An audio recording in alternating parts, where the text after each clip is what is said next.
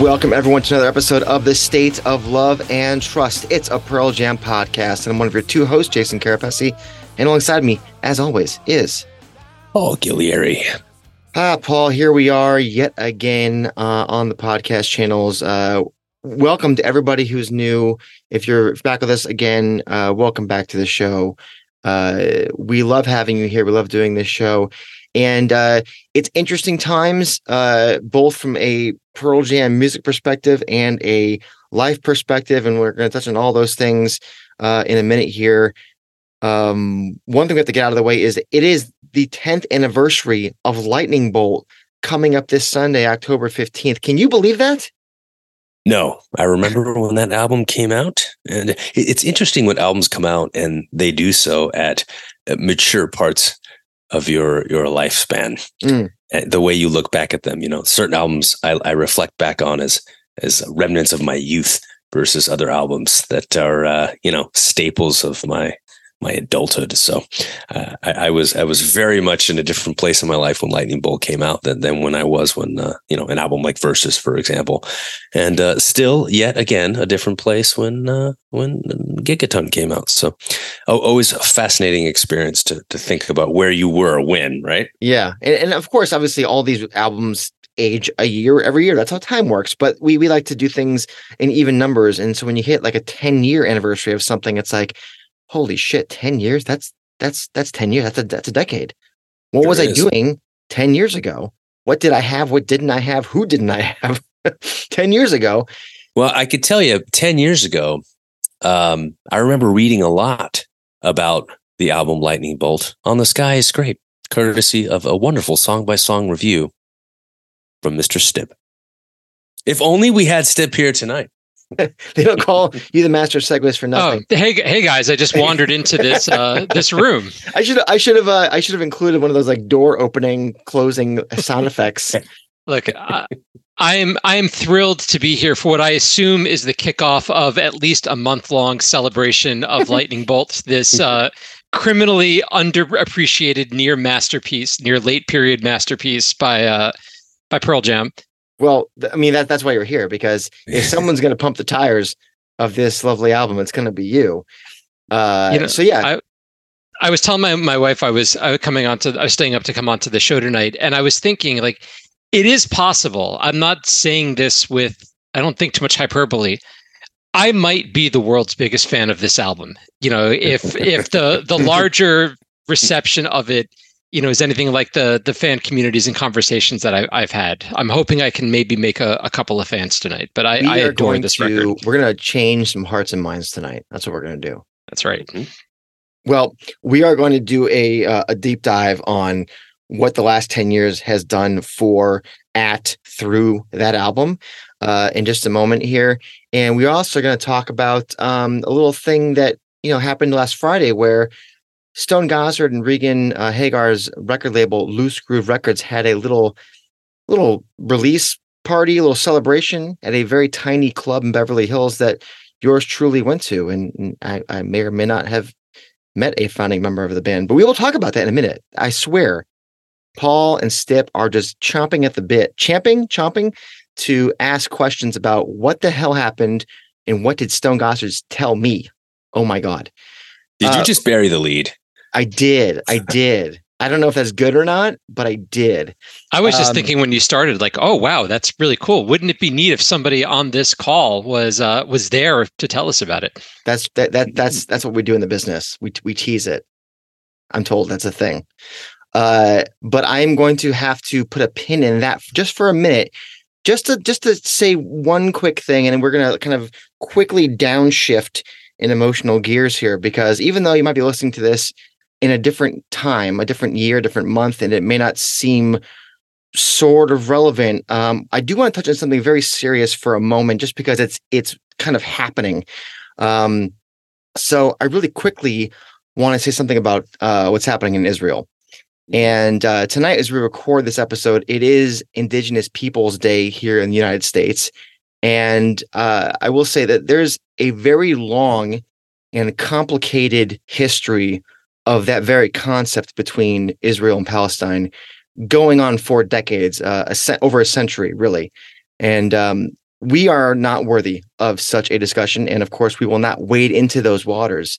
Um, and also, this is a music podcast. And while we touch on politics on the show from time to time, it, it's usually in regards to points made by Pearl Jam and other others in their music. So, with that said, though, what what happened over the weekend uh, is beyond sad. It's beyond outrageous, and it's beyond necessary, in my opinion. Um, military and political conflicts will happen. And we as adults understand that this is the unfortunate way of humanity, but it is something else to murder innocent people. And I want to unequivocally condemn what Hamas has done to Israelis. And I, and I am sad and I am angry. And I just want you all to know that it's on my mind as we are recording this and over those last few days. Um, so I, I just wanted to mention that it's on my mind, and I know Stip and Paul have a couple things they want to say before we kind of get into the fun part of this episode. Uh, Stip, do you want to say anything?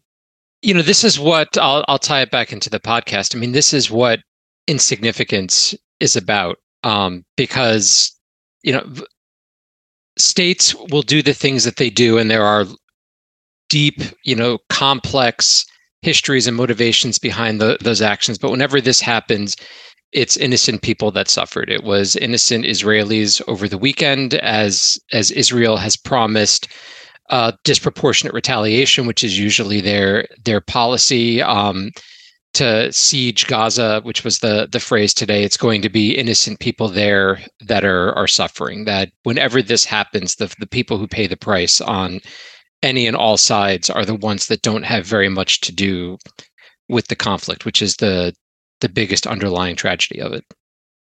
Yeah, well said, Stip. Um, you know, it's interesting, Jason. You mentioned Indigenous Peoples Day, formerly known as Columbus Day for, mm-hmm. for many, and uh, still labeled as such in uh, in many places. But what I think is interesting is that that that discussion in and of itself centers around perspective and narrative and control of narrative and how we remember history.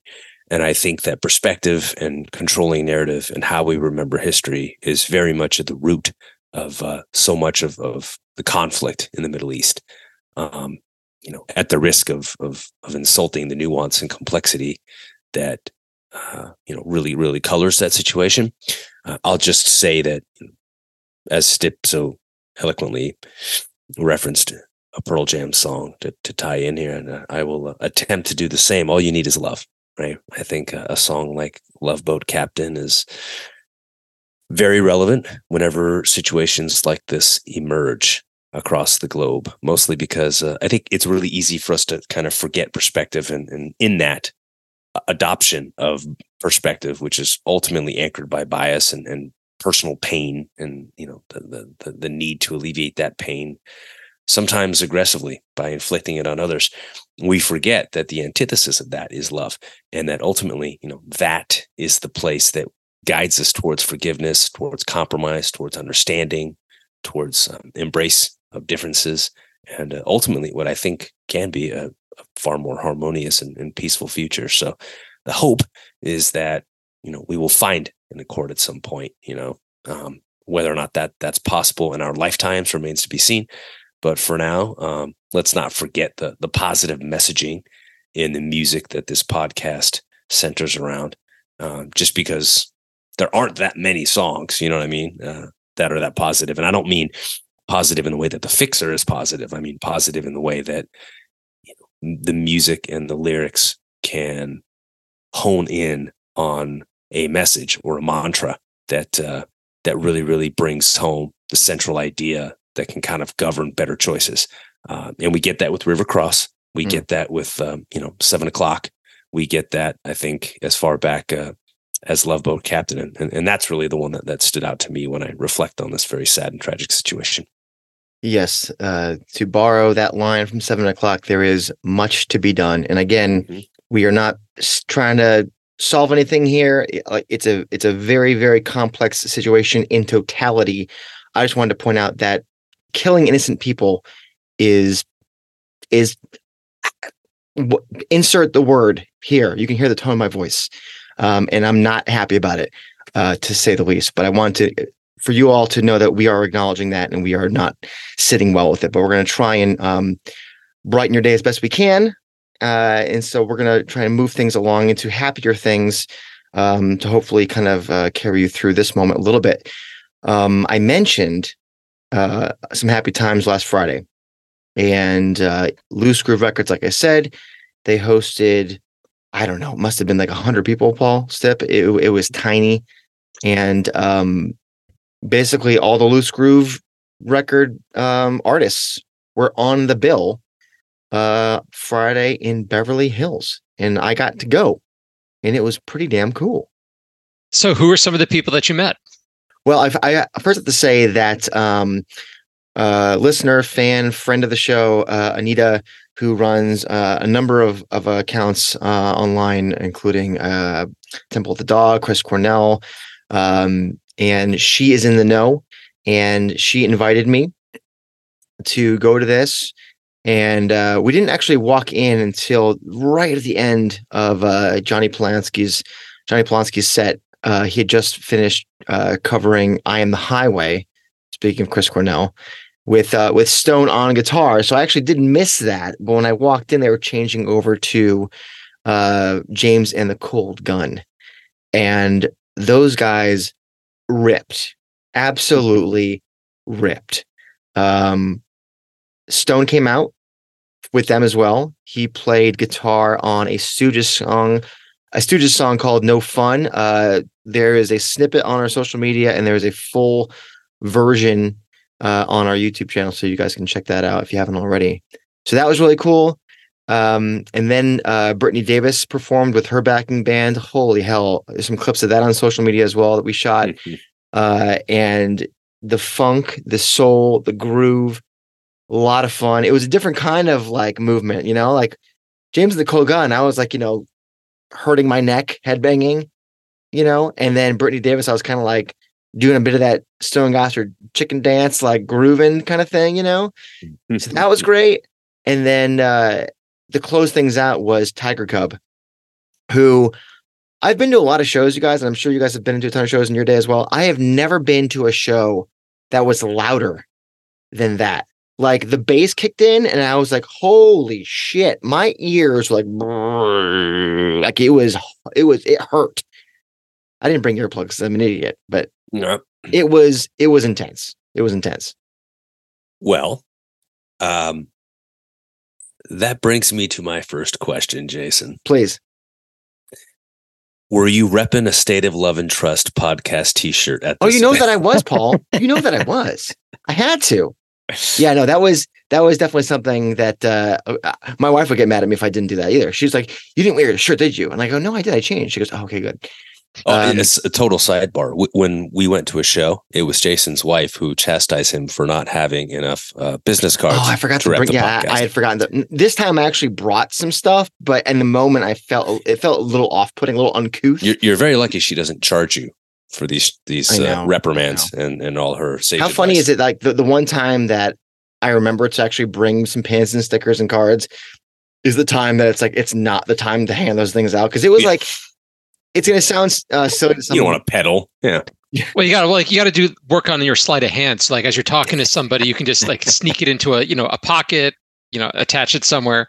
You know, I should. That, that's. That, I will say that that's true. I should have given the um because I did talk to the James and the James and the Cold Gun guys, uh, who are fucking top lads. They're, they're very co- cool guys, very down to earth, very kind. Uh, I should have handed them um, a couple of uh, stickers and pins. I didn't. You know, it was like I said, it was maybe a hundred people.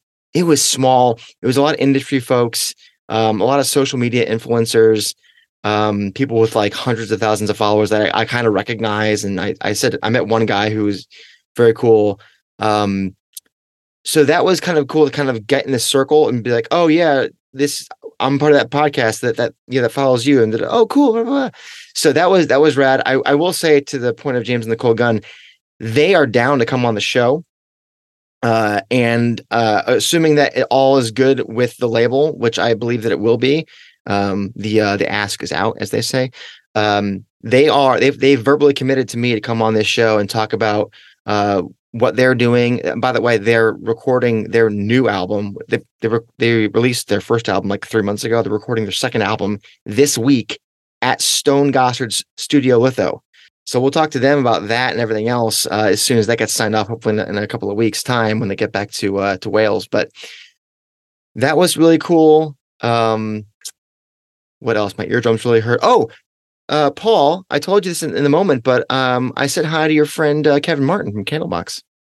Yeah, uh, it, it's a bittersweet meeting for for for me to hear about on, on two fronts. A that you know he's retiring. Obviously, Candlebox Yeah, is, is hanging him up after the album that they just released in August. So this is the the, the final tour. Uh, but also uh, that you know I have met him before. Uh, Oh, you is- have? I have. Yeah. Oh, have. cool. Well, then, what, what am I? What, what means nothing. Uh, but it, it would have been it would have been cool just to uh just to see him one more time. Where did you meet him? Just uh, oh, they had a um, it's like an album release party, and then they did a show in L.A. back in I don't know 08 or 09, 2010, so, somewhere in that window. And, was that a uh, album? Uh, I think it was no Ooh. Cruising. I think I think his last one was the uh, the one that came out in '98, but I have to double check. Oh. Then he circled back around again. I think after, but uh, anyway, so I, I I met the whole band. They were signing uh, records, and so Mm.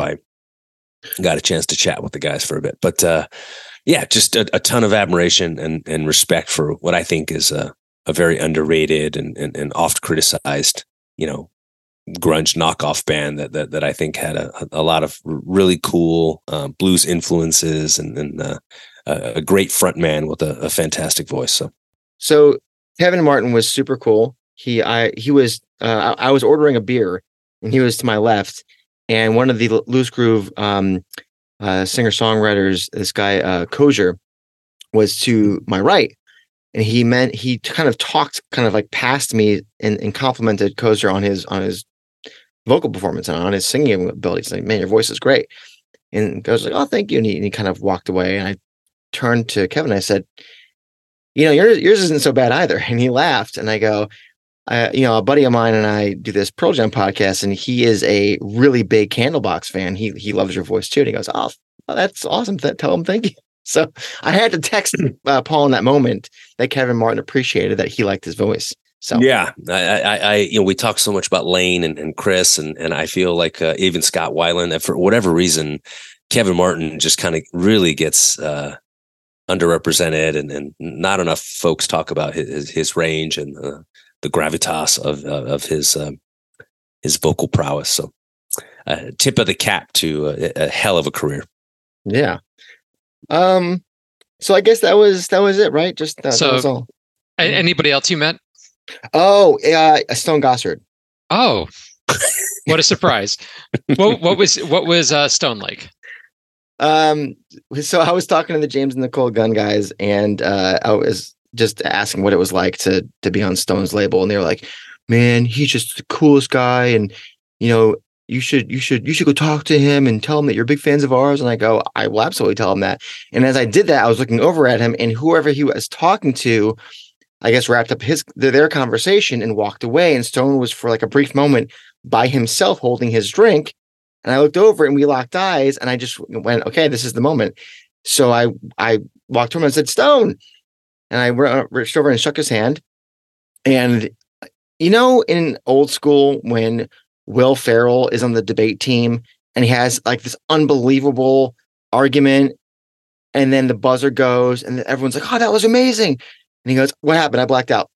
That's what Yeah. it felt like like I had this five minute conversation with with with Stone, and I it all I remember like I remember the parts of it, but like the like the tiny little details of everything that I said, just, I couldn't tell you because I was just in this moment, right? Mhm. Um, but I what I will say is, first of all, he was incredibly kind, incredibly gracious, humble, um, generous with his time, um, and you know, I, obviously I mentioned that I have this show that with, with my buddy Paul and yada yada yada, and I said um, that I was in Austin, and immediately without even saying anything else, he goes, "Oh man, Austin night two, that was just something really special. That was just that was so good."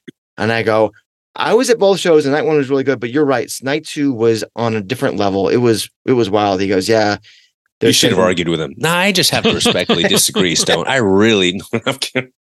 I mean, I, I, mentioned that you know, and I I brought Anita into the conversation because she was kind of fangirling off to the side. Um, I was like, you know, we've we've both been to a number of shows, and so many of them have been special. And you think about you know the Garden 2003 and whatever. Um, but yeah, you know, Austin was really good, and so he was he was very kind of calm in the moment because he was, you know, it wasn't his night. No, you know, it was his label's night, but he wasn't on the bill, right? So he was real mm-hmm. calm and relaxed and kicking it, and you know, he was very just kind of chill. But when I brought up Austin, he perked up and was very into saying how much he really enjoyed that show. Um, I, I asked him if uh, the rumors of a late November, early December new single were true. He said basically this about this next record. He goes, It's done. It's great. It's really good. I have no idea when it's coming out. And as regards to the single uh, coming out in the next handful of weeks, I hope so. I hope it comes out before the end of the year. So that's my new album news as far as uh, what Stone can confirm. Um, so not much more than we already knew from, from Ed and Jeff had said the, in recent weeks, but it was cool to know that he again he perked up. He was very excited to tell me nobody that he thinks the new record is really really good. So he he channeled his inner Stip in front of a live audience is what you're saying. Correct. Okay. Good good callback. I like that. to to a conversation nobody else heard. Correct. yes. Yes so yeah, that was that was really cool of him to take some time and, and chat with me, and um, just excited to. I'm, I'm excited because he's excited. Yeah, I was going. That that was the, that was yeah. my next mm-hmm. question mm-hmm. to both of you, which is, what does it mean to the two of you in terms of projecting um, the next album when you take into account the enthusiasm that Stone has for it, or or does that not mean anything? to you? No, I mean that's that's an interesting question. Um, because I've never really heard a response from any of them in an, off the cuff, you know, non formal, this is being released and I'm giving a soundbite kind of environment. I would probably look to the body language, which it sounds like Jason did. Like, I wouldn't expect him to say it's like, you know, just between you and me, I think this one is terrible. uh, you know, he's, he's not going to say that. And I, I wouldn't expect it to be anyway but if you feel him perk up and like be really excited to talk about like you know this is something that we just did that you know we're that we're proud of um you know that i'm excited for people to hear uh i mean doesn't make me feel bad yeah i mean he he I was kind of keep watching, keeping an eye. On I sound like a creeper, but like I noticed him throughout the night, kind of popping around the bar, um, talking to folks because who doesn't want to have a have a quick chat with Stone friggin' Gossard. Everyone there wanted to have a chat with him. Um, and so, you know, he's kind of in his, okay, this dude wants to talk to me. Cool. Come on over.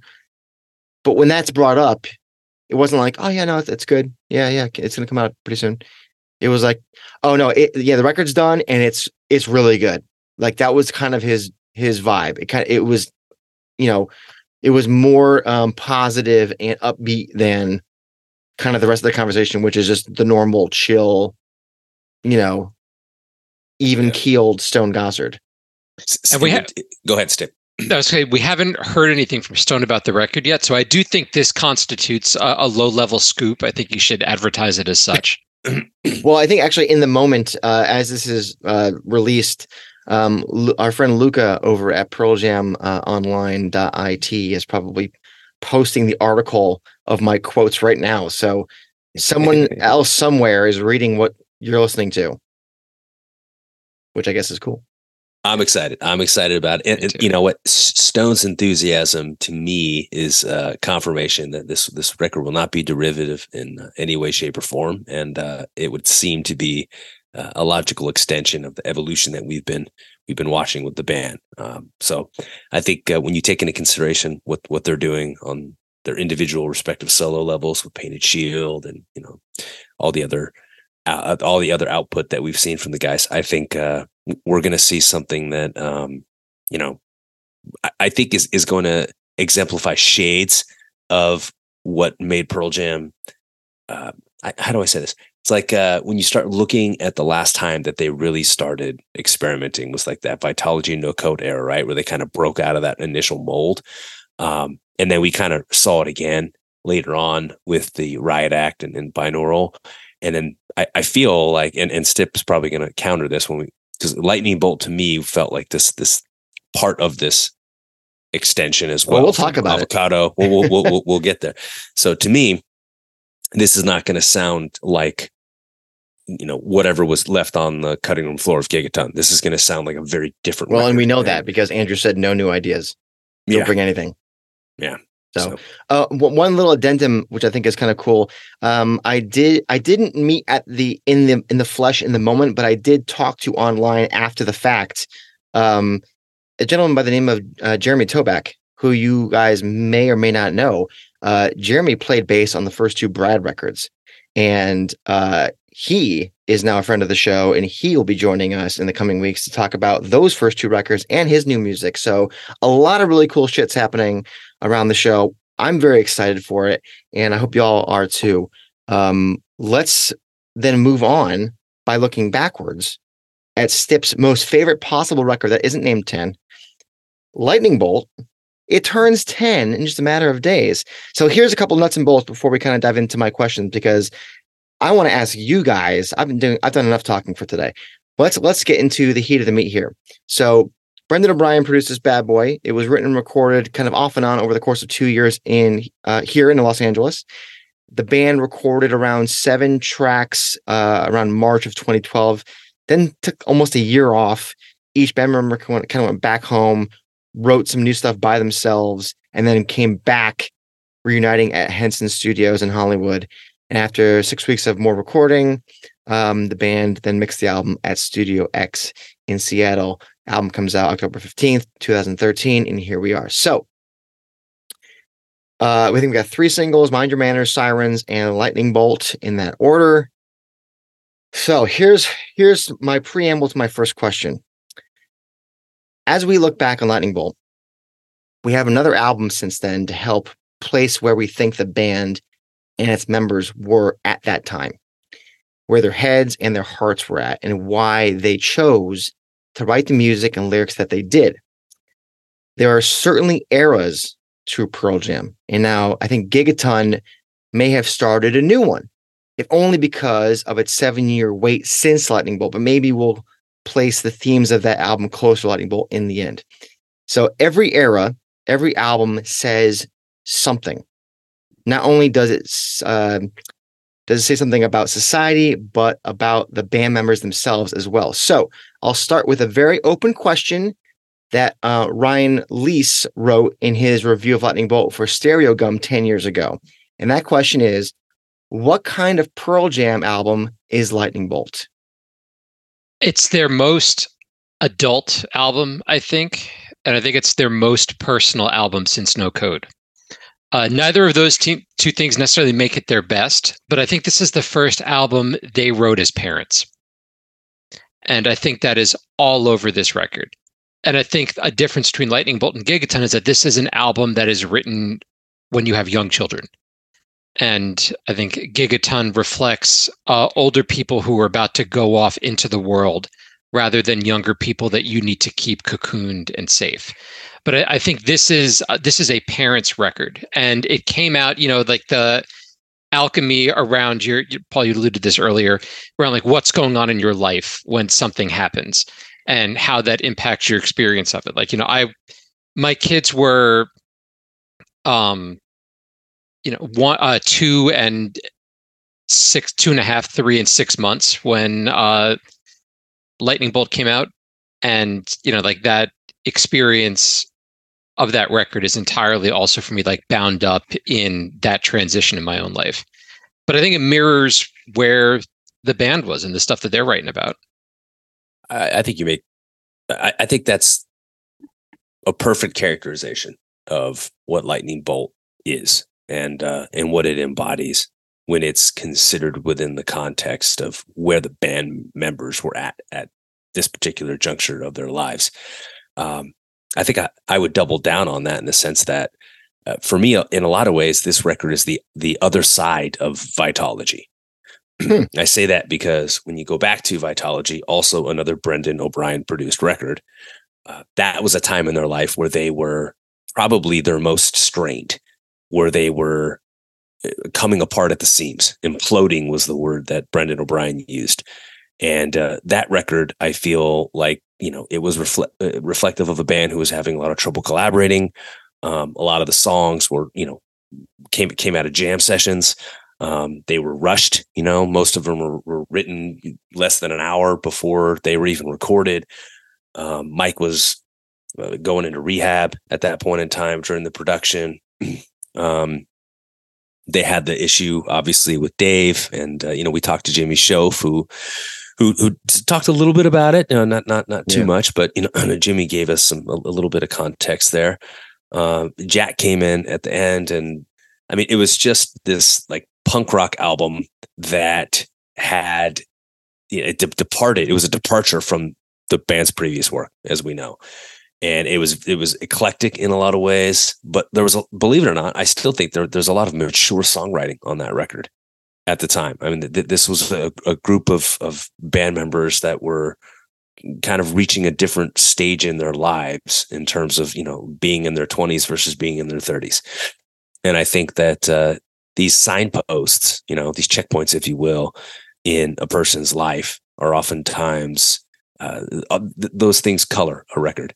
And in a lot of ways, the other side of that is a band that's that's not coming apart at the seams. Mm. You know, a band that is not having trouble collaborating. Uh, quite the contrary. And and I feel like Lightning Bolt, to Stip's point, was a band that had reached a new place in their lives where they were suddenly in love with something that was far bigger than them or their band.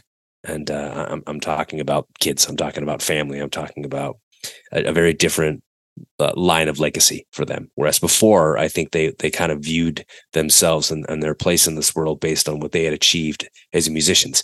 And I think at this point in time, you know, in in the, in the quiet hours of the evening, sitting with with uh, your child in your arms, um, you know rocking a baby to sleep or uh, you know just just sitting with your your your loved one you really start to thinking you start thinking about your future uh, less at, through the lens of of who you were before being a parent and far more um, through the, the the the lens of of that new identification mm-hmm. so i i find this record to be in a lot of ways a parallel kind of like a, a, a parallel record like if, if, time is a flat circle you know doing the matthew mcconaughey time is a right? flat circle paul time is you a flat this. circle thank you so the, the other side of that is yeah. is lightning bolt you know and it's it, it's interesting to think of the band at that point in time and then to flash forward to them in this time and, and, making this record and who they were at that point in time. And so much of the songwriting, in a lot of ways, like is, is Mind Your Manners that different from Spin the Black Circle? You know what I mean? Musically, I, mean, I, I, see that. Obviously, it's musically right, but sure. But when you start thinking about um, some of the themes, right? Nothing Man, for example. If, if, you have love, don't screw it up. Well, this is a, a a band at, at, a time in their lives where they didn't screw it up. You know what I mean? you know, if you, I, if I recall, I think the end is your favorite or one of your favorite songs on on Backspacer, and yeah. even though, you know, Jason, you, you referenced eras earlier. I feel like Lightning Bolt is the start of something that that Gigaton is building off of. But if you want to also find transition points, I think Lightning Bolt takes that moment in the end and spins an entire album out of it. Like a whole wide array of emotions different spaces you know um, different problems that it's attacking different questions that it's asking. But it's all coming i think out of that holy shit now i have something to lose moment that to your point is not there on vitalogy even the vitalogy is you know so desperate for it and asks the question if i have nothing what am i holding on for? So M- mike mccready said that he thought lightning bolt was a logical extension of backspacer so i'm i'm mm-hmm. saying i'm thinking you guys agree yeah um, I, musically, I I do, and yeah, you can you can transition there, but I, I do think back, at least for me, Backspacer it's a great pivot mm. uh, into I guess what you can call like you know this iteration of of Pearl Jam. But at least for me, back so much of Backspacer is putting the Bush administration to bed that it sort of points the way to um to where they're going. But it, like it's it's setting stuff down and maybe starting to show you where it's going, whereas Lightning Bolt fully embraces that, and Gigaton is you know the logical extension of it. Um, yeah. I think looking back at Lightning Bolt through a Gigaton prism, you can see where some of the latter album came from. And you guys kind of alluded to there being eras, right? Mm-hmm. The sonic experimentation that originated as far back as vitalogy and No Code and was taken to maybe the next digital level with uh, You Are from Riot I think really found a lot more real estate on this record. You've got Pendulum's kind of futuristic keyboard. Um, you've got infallible synthesized percussive grooves. You've got the soaring atmospheric synths that are like kind of deep in the mix of Yellow Moon, or like those that shimmery re- reverb thing that's holding up future days. So, do you look back on the sonic choices um, on this record as right for the moment, a necessary next step, perhaps too restrained? How do you view the sonic choices that they made on this record that were clearly different than what we heard on the previous two records, which were much more just straight ahead rock and roll? Uh, I'll get my thought out of the way because I think Paul's probably going to be more interesting here, and I don't have the musical vocabulary for it. I I think the the songwriting on Lightning Bolt is very strong, and insofar as like that might incorporate some of the things you just mentioned, sure. But I think, despite all of my my love and praise for this album, they chose in almost every single instance probably the least flattering presentation of mm. of a very strong song. Um, I do think that the overall album feels a little sterile. Um, that that the, a lot of the heart that is in those compositions is somehow washed out. And I don't think that's because oh there's keyboards in this or that. I think that's part of the songwriting, but I don't think that it's showcased in the way that you know, you mentioned no code earlier, which I think is, you know, blasphemous, maybe in my mind, a weaker set of songs, but gorgeously presented in a way that this is not. That's an interesting, interesting uh, position on this one. I, I, I mean, I, there's a compelling argument for that for sure. Uh, you know when you when you look at a song like Yellow Moon, uh, you know you hear the the Neil Young references um, and influence, and it, it, makes me think of the the whole Merkinball sessions and and by proxy, you know, or, or I should say as an extension of Vitalogy. and uh, the arrangements on this record feel v- very um, dressed down or or simplified. I think, and uh, there's definitely less production, I think, than what we saw with the prior record Backspace. There's a lot more real significantly shorter instrument. It sounds like, yeah, right? There is, and and yeah. for that reason, it's it's a lot longer. Um, it's you know a song like "Sleeping by Myself," which previously showed up on uh, Eddie's uh, solo uke album. Uh, that now that's a track that Brendan O'Brien said to me, "This is a Pearl Jam song." You know, let's put this on there. Um, Pendulum, ironically, was was was part of the Backspacer sessions, yeah. and I, and I don't think it fit that album at all, quite frankly. No, so no. I can see why, why they left it off. Uh, but I think it fits beautifully here. Uh, but when I when I think about the kinds of ideas, you know, um, relationships that endure, um, you know, the the the pitfalls of of mis misguided faith, um, the the state of the union or the state of the world as, as they knew it at the time, right? Songs like uh, "Infallible" and and uh, "Getaway" and uh, "Future Days" and "Mind Your Manners" and and even just kind of like the ebbs and flows of life, like a song like "Pendulum." Uh, a lot of these kinds of ideas, I think, were being explored in Vitalogy, just in they they were done in a, a different sort of way because the the band was at a different stage in their lives. You know what I mean? They were uh, they were looking at it through the filter of relationships that are that are that were not twenty or thirty or forty years old, um, or even newer relationships that perhaps didn't mean as much or or weren't as um, uh, you know impactful as the ones that they were in now. You know, which were lifelong commitments. Um, so I think that uh, it's interesting that Eddie really embraced this idea of mortality in on this record. Yeah. In his songwriting. And I think Vitalogy, you know, it's it's hard to not like segue into what Vitalogy was about when when you when you start thinking about mortality as well. So for me, I just see a lot of parallels, and and that's why I say in a lot of ways it's it's both musically, um, and I think thematically in a lot of ways the other side of uh, of Vitalogy. But I think Stip's Point is a very salient one that it is in many ways uh, it is their most adult record and i think it, it is in a lot of ways kind of like that extension of, of where you know the end left us um, so so the so when I, I, I take your points on songwriting uh, and the reason why i asked the, the question sonically of, is what you asked about yeah well i'm, I'm I, I like where you went on the songwriting point of view because I, I totally see that. Um, you know, when we, t- when we think about now when I think about this record, it's experimental it, though, isn't it? It it is in, in in a sense because there were things on there that kind of threw me for a loop. And yeah, we had you are, um, and yeah, there were some other weird stuff, like I said uh, on previous records. But for the first time, it felt like on Lightning Bolt there was something very different, very modern, very contemporary. When I heard Infallible, um, the way that was produced and the way that they had that that synthy percussive thing is like a main point. I mean, I guess there was a touch of that on the Fixer that, that had a very um very distorted kind of organy thing happening, but it kind of threw me for a loop. And so I guess maybe I shouldn't have been so taken aback when Dance of the Clairvoyants and other very um uh digitally embraced sonic environments were added to songs on Gigaton because that's the next evolution. I should have seen that coming. So looking backwards now, seeing what Gigaton is and having that grown on me over the last three years, looking back on an album that's now 10 years old with some of those elements, I feel like the, the, they sit in a better place for me personally.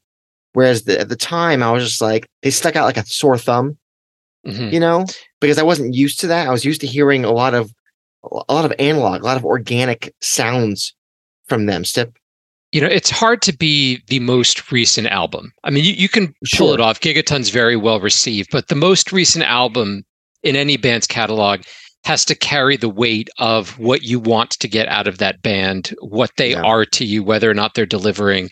And once there's something else after it, for better or worse, especially if it's for better, you can contextualize the stuff that that came before. And I think you're right. Lightning Bolt is a more experimental. I'm not going to go so far as to say full fledged, you know, experimental record, but there's more going on here in the the songwriting, in in the choices. You know, that even if some of these feel superficially like you know this is a, a standard pearl jam you know composition like even like lightning bolt you know maybe like the most arguably the most familiar sounding song on, on the album has like those those church bell kinds of sounds at the end. Like i'm not sure what instrument is is making them but like you know that's not a sound that's on any prior record.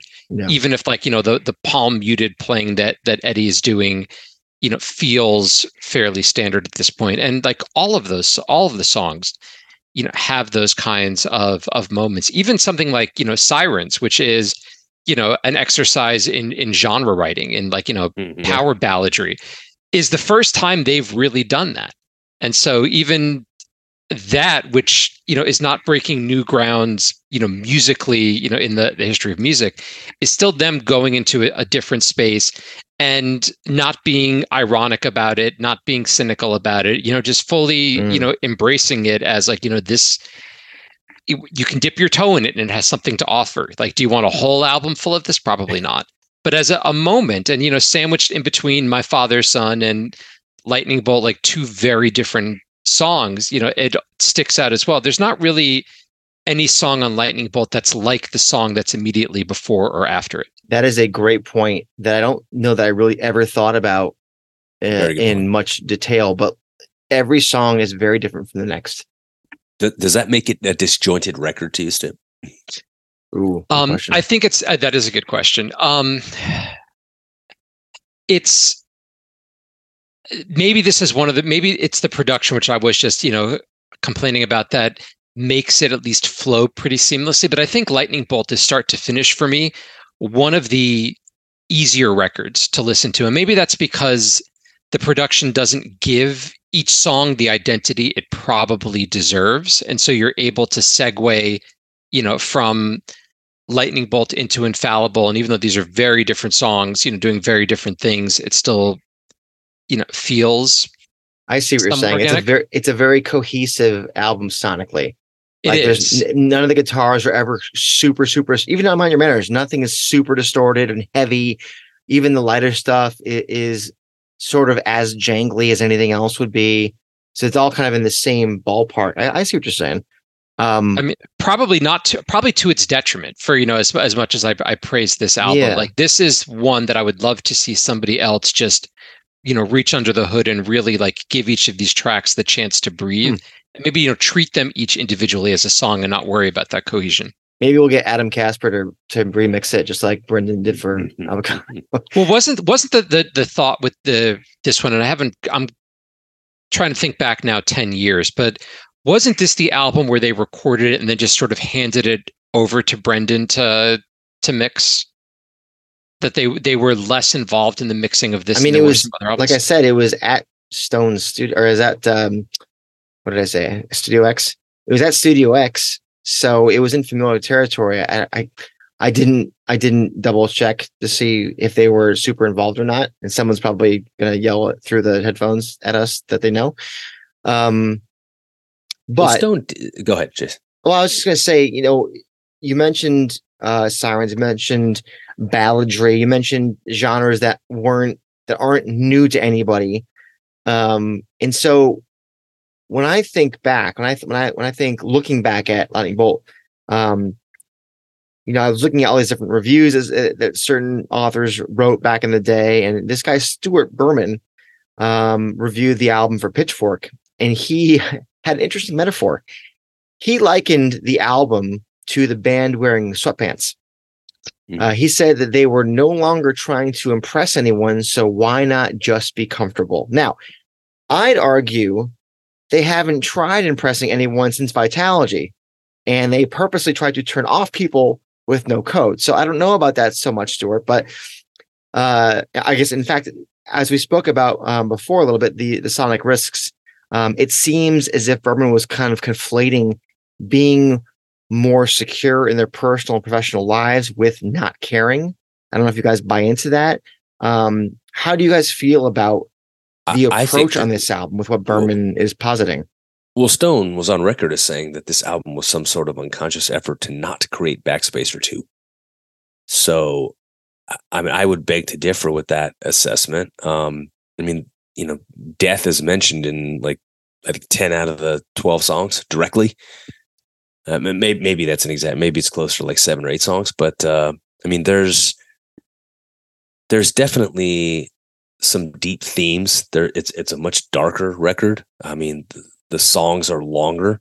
Um, it's more aggressive than what we had heard previously, and uh, there, there's a lot of existential themes. And and I, I, for me, I, I don't find this record to be indicative of a band putting on sweatpants and just getting comfortable. To me, it, it would have to be a, a record that was very derivative and just, you know, kind of like uh, basically just a bunch of uh, knockoff songs that are essentially just recreations of, of earlier music. And, and that's not what they were trying to do here. I think they were very much He could have to- made that point about avocado, although I would disagree, but he would have been more on point, in my opinion, if he chose to make that comparison then. Yeah, No? perhaps so. Yeah. I mean, I, I could see that. You know, I mean, we we we do get, I think, a very different output here. Um, so I don't know. I, I'm inclined to say with this particular record that uh, it's it's the band's attempt at moving in a different direction without perhaps necessarily knowing where they were going, and and maybe that's why it's it may sound disjointed to some. Maybe that's why there's not a lot of composition, you know, continuity with the compositions. You know, uh, what, what, to Stip's point, you know, every it's not like each song flows into the next, right? I mean, Yeah. they're they're they all very much almost sound like uh, siloed in a lot of ways. Yeah, I mean, like lightning bolt has to have that that criminal fade out to, yeah, I guess, to find a way to make it flow into infallible. Um, you know, sweatpants are. It's not a. Th- I think that goes too far. Like lightning bolt is not a precious album. It's not an album that is trying to impress somebody. And you know, it is not an album, despite the fact that I think it has some very weighty and important things to say. It doesn't have a lot of statement making moments. You know, really mind your manners is maybe one but it's like you know such like a you know a a, a fast punk aggressive little song that some of it's lost i mean even a song like infallible which i think they they kind of tried again and maybe perfected a little bit with seven o'clock on on Gigaton, very similar, you know, songs. Seven o'clock is trying to make a capital S statement. And, you know, infallible for all of, you know, its soaring, you know, chorus and, you know, weighty themes. And it's maybe my favorite overall lyric on the the whole mm. album, which is, you know, really well written song. You know, still feels kind of curiously like, you know, I'm I'm saying this, I'm throwing it out here, take it or leave it as you see fit and maybe that's the the sweatpants uh, element of it. Maybe that's the comfort that they were talking about about being together or not being concerned about um, impressing somebody. Let me ask you this then. Uh, Will Hermes uh, did the uh, review for Rolling Stone, and he said that uh, Pearl Jam overthought, over emoted, and overreached fruitfully. Think about that. That you can overreach, over emote, and what did I say, overthink, but fruitfully. Like, is that a backhanded compliment or what, what's uh, happening? On this there? album, he's talking on this album. Yes. Give me your thoughts on that.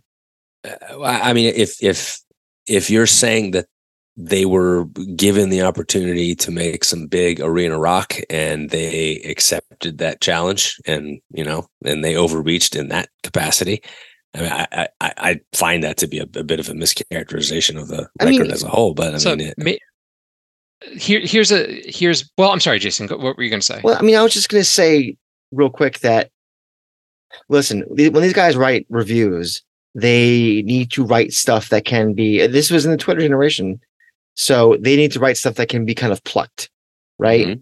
And that's an interesting statement. Overthought, over emoted, and overreached fruitfully.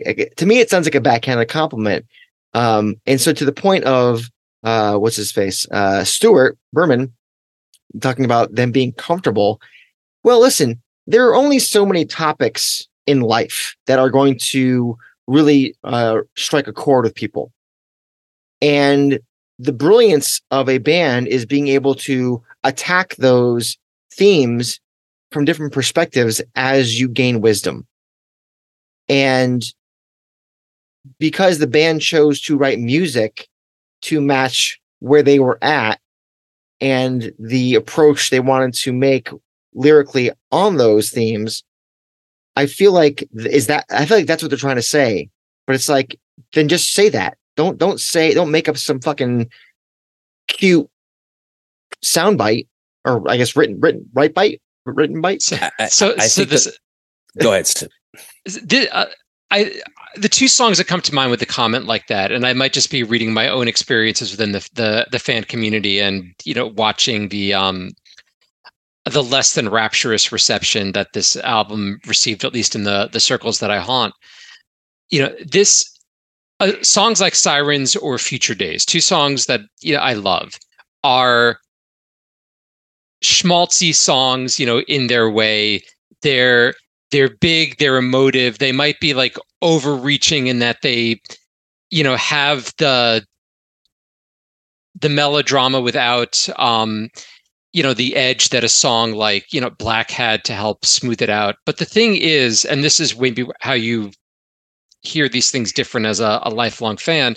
You know pearl jam was was never ironic. They were never unattached. They were never cynical you know even in their their darkest moments. You know it was the it was the absence of those things that that made the pain you know real.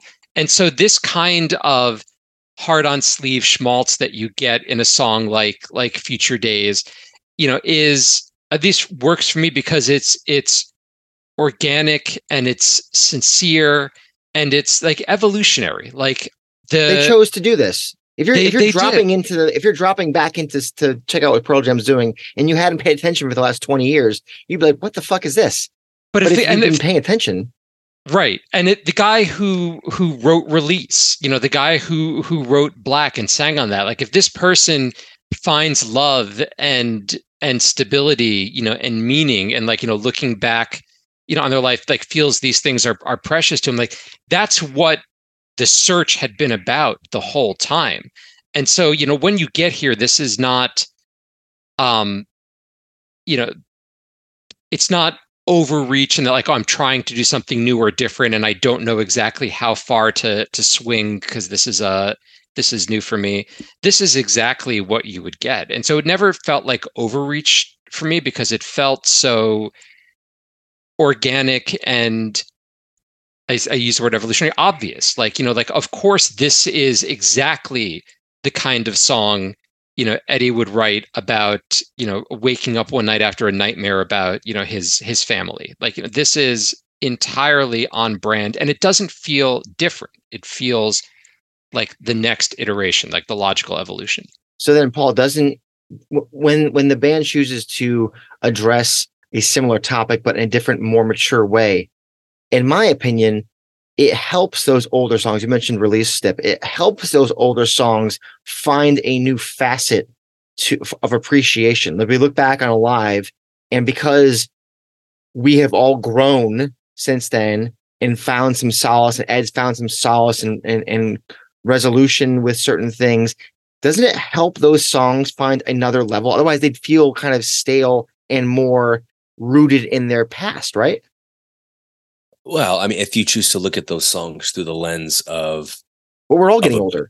we point. are, yeah, exactly. But I mean, are we choosing to look at those songs through the lens of us getting older, the band, both, um, right? So I think the the and, I guess I'll end with this as far as lightning bolt is concerned. The word that comes to mind, if if I had to describe lightning bolt in a single word, it would be the word earnest. I feel like it is just an earnest, um, it's earnest execution, it's earnest songwriting, it's um, earnest playing. Everything about the record just strikes me as authentic and earnest, and they are uh, they're at a place in their lives where they are uh, too old to not be. You know what I mean? that they're at a place where where it's just there, and there's no need not to be. You know what I mean? That the time for pretense has long since passed. So I would say that if you want to view Lightning Bolt, you you you cannot look at this record and say that it's overreach because overreach, I think, uh, belies the fact that there there really is an earnestness to this record that comes with age and perspective and change, and it's only because of the choices that each band member has made and the evolution, as Stip put it, in their lives that they're even capable of, creating a record like this. So to me, I don't think that they were trying. Uh, overreach suggests, you know, trying to do something. And I, I, think if you do something in earnest, you're not necessarily trying to do anything other than what feels right and organic, as Stip mentioned. So uh, I, I, would argue that uh, it's just an earnest attempt at writing a, uh, a, a rock record that you know is a bit more moody, I think, than than the one we heard previous to it. But I also feel like this uh, there's a fragility to a lot of these songs, and uh, there's a, a, a, plaintiveness and, and a lot of uh, reflective and emotive songwriting. And I think when you when you start to view the record through that lens, you develop a greater appreciation for it. And uh, I don't know if I'm able to yet um, attach or subscribe additional meaning or value to earlier songs in the catalog based on that mm. as of right now. I think when Pearl Jam makes their last record, I'll be ready to do that. All right, so we'll but, talk to you in 15 years. Um, Stip, I- I'm not going to ask you to rank this album in the catalog, but from a growth perspective, how much has it grown for you compared to other albums? And I'll give you an example. Like you could say that 10 mm. is and always will be a masterpiece, or you could say 10 was necessary at the time, but has faded in its relevance over 32 years. I'm not saying either one of those things. This is an example how you could you could sure uh, you could look at those that, that record. Right. So um, it's been it's one of the the static records for me. I think like the first three, the first four entered where they are in my rankings and have never really left. But uh, everything from Yield through the self-titled record, I had higher in like the first year or two of its release, and then it's gradually like you know settled back down into the middle. Um, Lightning Bolt came out, and I had it as my fourth favorite Pearl Jam album, like my favorite wow. album after the initial three. It has dropped down to five only because Gigaton, I think, does everything I love about Lightning Bolt and just does it a little bit better. Um, and it's you know you mentioned about uh, you know with with Paul, does this make you reconceptualize or revisit any of the older songs? One of the things that you know, listening to Lightning Bolt before the the show tonight, Gigaton has almost no songs about family, and I think that's the mm. uh, which I hadn't really thought about until until this. You know, maybe comes then goes if you want to use it, you know, fairly broadly. But comes then goes is the song that's on Gigaton because they wrote it, and that's the album that they had to release. I mean, it's kind of the the odd, you know, the the odd man out in that that set otherwise like the other themes like the environmental imagery the the call to arms the grappling with you know the failures of your generation and the very macro yeah like that's there on both of them it's just that it's it's the minor story in in lightning bolt because like the more dominant through line is the more immediate concern about about family. And even though so much of gigaton is about generational you know obligations and and debts and what we owe the people who are going to come and that's obviously you know their family amongst others i wonder if part of the challenging reception that lightning bolt has had is just that people are not interested in hearing about eddie vedder sing, sing about how much he loves his family. Um or how and you can go back and then do all take that out and then all the rest of these themes and ideas carry into gigaton and wildly more successful in terms of its overall reception. This is a pearl jam themed podcast first and foremost right? Um when i think of this band it's hard to honestly dislike very much at all but i will say when it comes to um legacy and records and songs, the one thing to me that makes a record great is timelessness. I think at the end of the day, this is what we were asking ourselves about Lightning Bolt. Is this record timeless? And obviously, we, it's hard to know that now, even though it's been 10 years. We won't know that until the band's truly, you know, gone and when we're, you know, 70 or 80 years old and and all that. Um, I think looking back 25 years, 28 years, whatever it is, to a, to a record like No Code, and in fa- and feeling a lot of the similar challenges that I personally did when I heard Lightning Bolt the first time, maybe not understanding what Ed and the rest of the guys are trying to say. I think back to No Code and, and for example, how about the song Around the Bend, or something even even less uh, um, family oriented as song like Who You Are. I did not understand what the hell they were really talking mm-hmm. about. I knew the angst and I knew the feelings that they were emoting on the first two records. I didn't necessarily understand what they were saying on the fourth record until way later. And even though, you know, we're all parents of kids under what, 11, how old is your oldest? 12? Stip? Nine? Uh, I just turned 12. 12. So 12 and under, we are kind of between the riot act and uh and lightning bolt years uh, of the guys. And so it makes me think that over the next decade we might have a better idea of what he really meant on some of those songs um that might be mostly like par baked parboiled if i can use a, a culinary term uh, on those songs. If you if you guys out there have not really found your footing with this record um it maybe just parboiled for you and your own uh, life experience, um, like around the bend was for us uh, before we had kids. So that, that's that's what I'll say. Um, I like this conversation. I, am sure we could we could keep going, but I, I want to kind of put a pin in that now because you know we'll have to come back and do the 15 year reunion at some point. Um, let's uh, let's kick it over to uh, our, our next segment, which is which is back for the third week in a row. Oh my god, it's uh, the lyric of the week.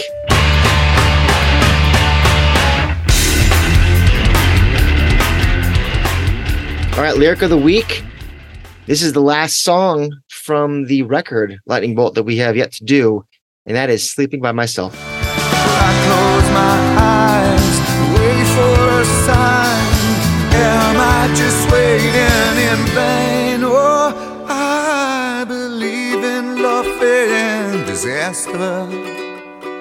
And sometimes the two are just the same. I'm beginning to see left of me is gonna have to be free to survive. Oh, I'll be sleeping by myself tonight. Sleeping by myself. All right. Stip, I'll let you go first. To the guest of honor. What do you make of uh, this part of Sleeping by Myself? Um, I love how I, I love this song. Um, I th- I think this is uh, a a miniature little triumph. Um, you know, like a lot of the the songs on this album, it's not it's not trying to make a big statement. Um, but it, it does even in its it's sort of like low key uh, ambitions. Um, I love how like wounded and brave it is, and how it absorbs that hurt and names it and identifies it as human and recognizes that you know love is is risk with reward and that even though you're alone right now you won't be forever. You know which is like that that extra little moment that you had to infer in you know some of the older you know uh your nothing mans or, or what have you. Like you know when something else may have gone wrong to screw up a relationship. There was something that was perpetual about that pain. Whereas you know this feels cyclical. It's almost even playful. Like you know like this is not dark depressing music. Um you know it's kind of just smiling you know at itself and like you know and here we go again you know kind of way which feels like again the kind of mature read on heartbreak you know that that you'd get you know north of 50 um you know in your your second marriage you know having gone through this multiple times? You've been married once, though, I- correct? me yes. Uh so so i'm but sure i'm imagining this this is where it is yeah. Um you know i and i you know like uh the lyric I'm I'm beginning to see what's left of me is going to have to be free to survive. And I think the I'll be sleeping by myself tonight is like a, a one line little uh you know pithy summation of Yeah. you know what this is is you know like I you know my wife and I sleep in separate bedrooms. It's we all sleep better. We're all happier. Secret to a successful marriage, uh, at, at least for me. But that's not that's not what this is about. Uh, you know, this is you know it's you know I go to bed still knowing that that she's there and that she's she's in my life. And when I wake up, you know, she will be there and in my life. And you know, God forbid she wasn't. You know, this is the song that reminds you like it's going to be okay eventually even if it's not right now. I I, oh, I I think Stip nailed it with that the ending there. It's going to be okay eventually. I think what's interesting about this song is that it's rife with pain and lamentation, um, but uh, it, it all stems from this realization of deception. You know, it's very different than a song like Nothing Man, where you have good love and you mess it up. You know, and now you're left with nothing. This is someone who who had toxic love. you know, who was dealing with with um, betrayal in a relationship, and and the consequence of of ex- extricating yourself out of that situation is loneliness. But embedded within that loneliness is a freedom, and uh, when you can find that the liberation and the uh, rebirth that comes with that freedom, uh, there there's a a little bit of hope. You know, there's a light at the end of the tunnel. So I feel like, uh, despite the deep pain that is so very pervasive in this in this song. Um, there's also um, through that loneliness the realization that it won't last forever, you know, and uh, whether you want to spend that time looking for some type of uh, um, a signal or uh, um, you know a light in the, at the end of, of a tunnel or you know the lighthouse in, in, the middle of a storm, whatever analogy or metaphor you want to use. Uh, the reality is that in that moment, as dark as it is, you know, there was still the ability in the the, the speaker to to see the freedom there, and and maybe it's the speaker trying to convince himself, you know, to to find the silver lining, so to speak. But I do think that um, there there is something wistful and charming about this song, despite the fact that it, it's it's very tragic in uh, in its themes and subject matter. And I think that it is because of that, you know, you it, it it's presented in this way, I think for a reason. Um, mm-hmm. and, and it's because there there really is that that that freedom that you have to lean into in order to get yourself through an experience like betrayal and deception you use the phrase like wistful. This is a, a, great example of how how music completely transforms a lyric. Yes. Yeah. Uh, because it is like such like almost like a jaunty little uh you know song with what would be very dark lyrics. But like the the music and all of this is is obviously intentional. Even on eddie's original version which is a little more wistful than this this is almost uh playful you know in places you know is meant to to cut the edge off that. Like you know when black has the same oh my god my world has fallen apart you know moment but like the music you know swells in a way that leans into that that anguish and that heartbreak and like and that lamentation confer- right? Even that right. do do do do that there's a, yeah. that's almost like a vocalized lamentation. It is. That's a great uh, way to phrase like th- black is the sound of the world fucking ending for that person.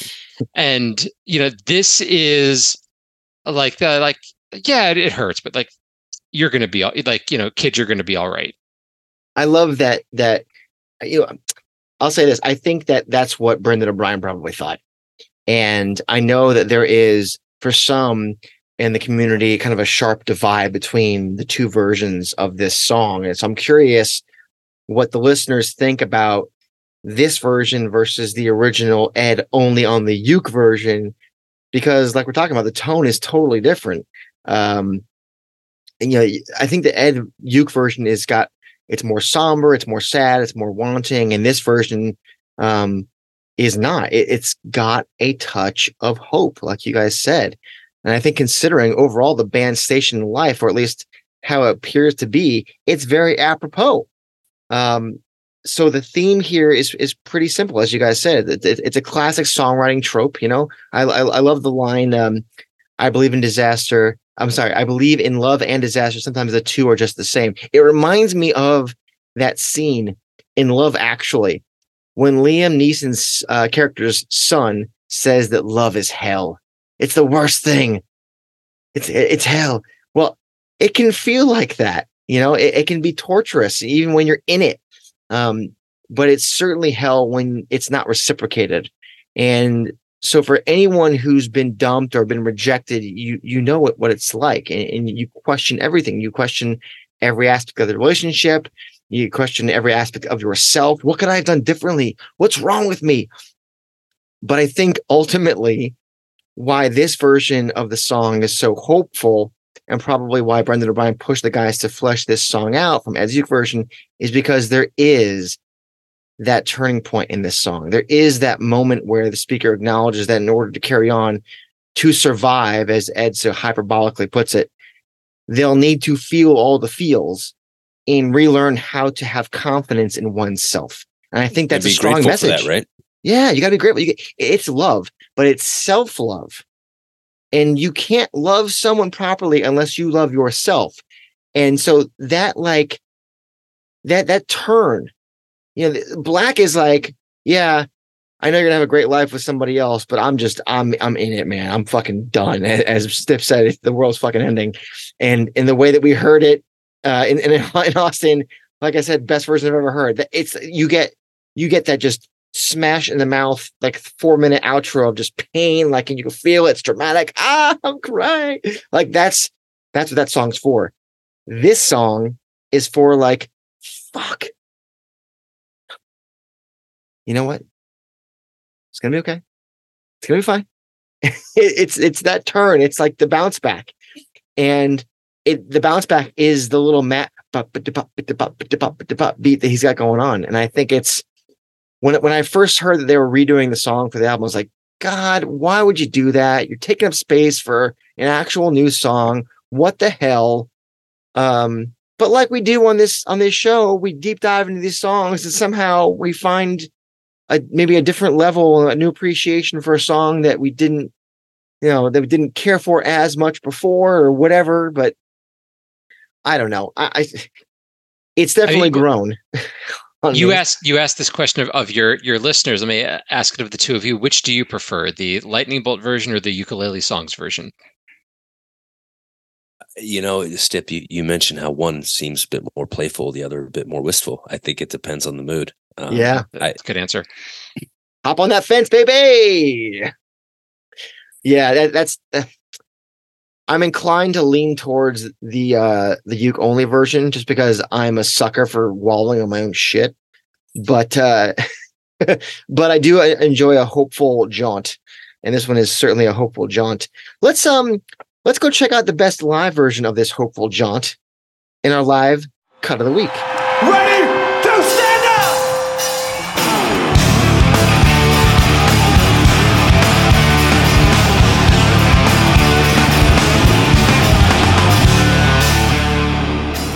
I too can do a great segue, Paul, as we move to the live cut of the week. What is and where is and when is the live cut of the week for this song?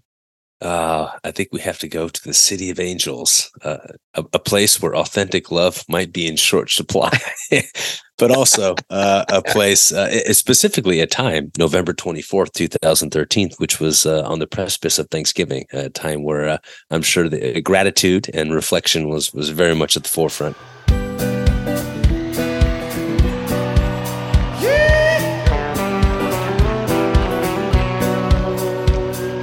I should have known there was someone else. Below, I always kept it to myself. Now believing nothing. Not today as I move myself out of your side. Oh, I'll be sleeping by myself tonight.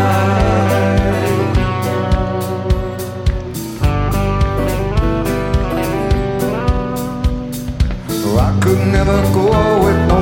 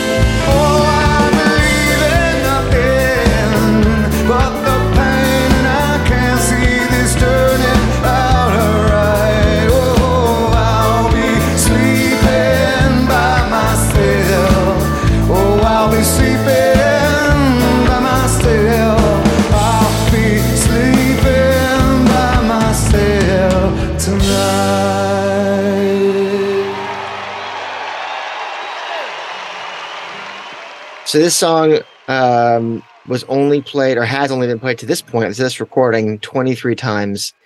Last time was in St. Louis in 2022. I will say that this version, I, I this is the the third um, cut, third live cut from this performance, this show that we've chosen.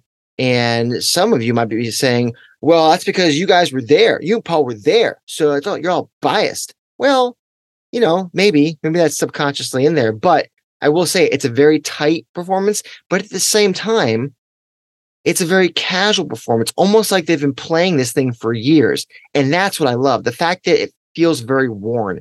like a like a comfortable pair of sweatpants, just comfy and cozy, and just you know not trying to impress anybody, but just solid. You know what I'm saying? Great contribution, guys.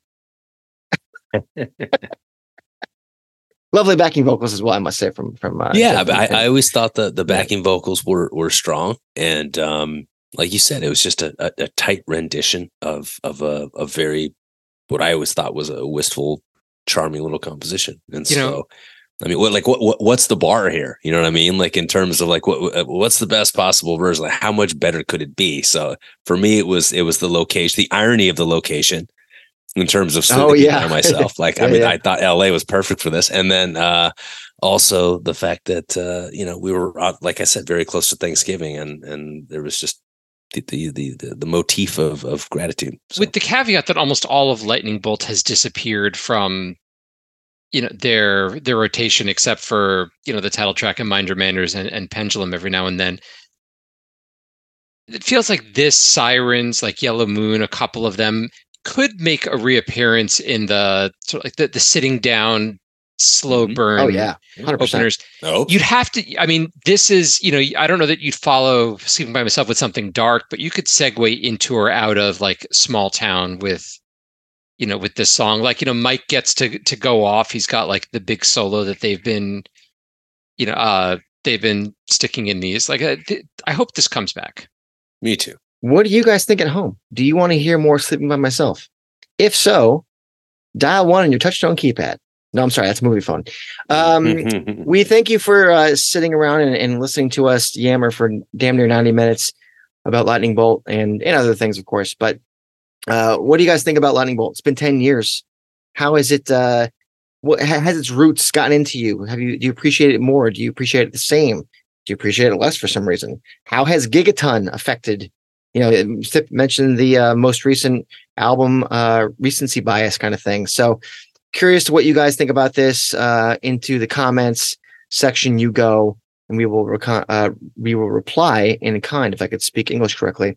Um, that's the show, guys. We appreciate you guys for being here as always. Um, if you really want to help the show, the easiest way to do that is Rate, review, subscribe, feed that algorithm so it doesn't grow furry and fangy like a werewolf on All Hallows Eve, trying to eat us instead. Stip. Every week there's a new ridiculous, stupid fucking story. he is that's why go he's the that. best of the business It's best Hey, of the business. while I'm at it, uh, uh, have yourself some uh, Elysian Ooh, uh, dark uh, dark of the moon pumpkin stout. Look, this I got to get a werewolf. Dark of the Moon, good song. And, and you know what? This is is brewed, I believe, in Seattle too. So even more appropriate. Lovely. How about that? Uh, if you are so inclined, you can also uh, join our Patreon. It's uh, the link is everywhere. Stip is one of those patrons. He's a good lad, and uh, there's extra content over there. You help us pick things like T-shirts and stickers and web art designs and all that good stuff, and um, bonus content when we interview people that doesn't make the actual show. So if you want to go ahead and do that, um, five bucks a month. Uh, that would be super. If not, no big deal. You're here right now, and you're gonna tell your friends, and that's way more than anything we could ask for. So I mean, I might go on a rant on Pearl Jam's Halloween T-shirt, and that itself is worth the price of uh, of our page. Or we might just save it for the episode that comes out on. Is that on Halloween? Is Halloween a Tuesday? Uh, I think it might be. It is a Tuesday. the whole episode will be about bugs. Anyways, um, that is it. Uh, thank you, Stip, for joining us yet again. thank you as always for having me it's a blast And uh, we will see you all next week. Oh, it's another anniversary, Paul. Is it 30 years since a certain uh, Five Against One record came out? Oh boy, let's stick a sheep's face in some wire fencing. Alrighty then. That's a statement. Uh, we'll see you next week for a little chat about verses. And until we do, you've been listening to The state of love and trust.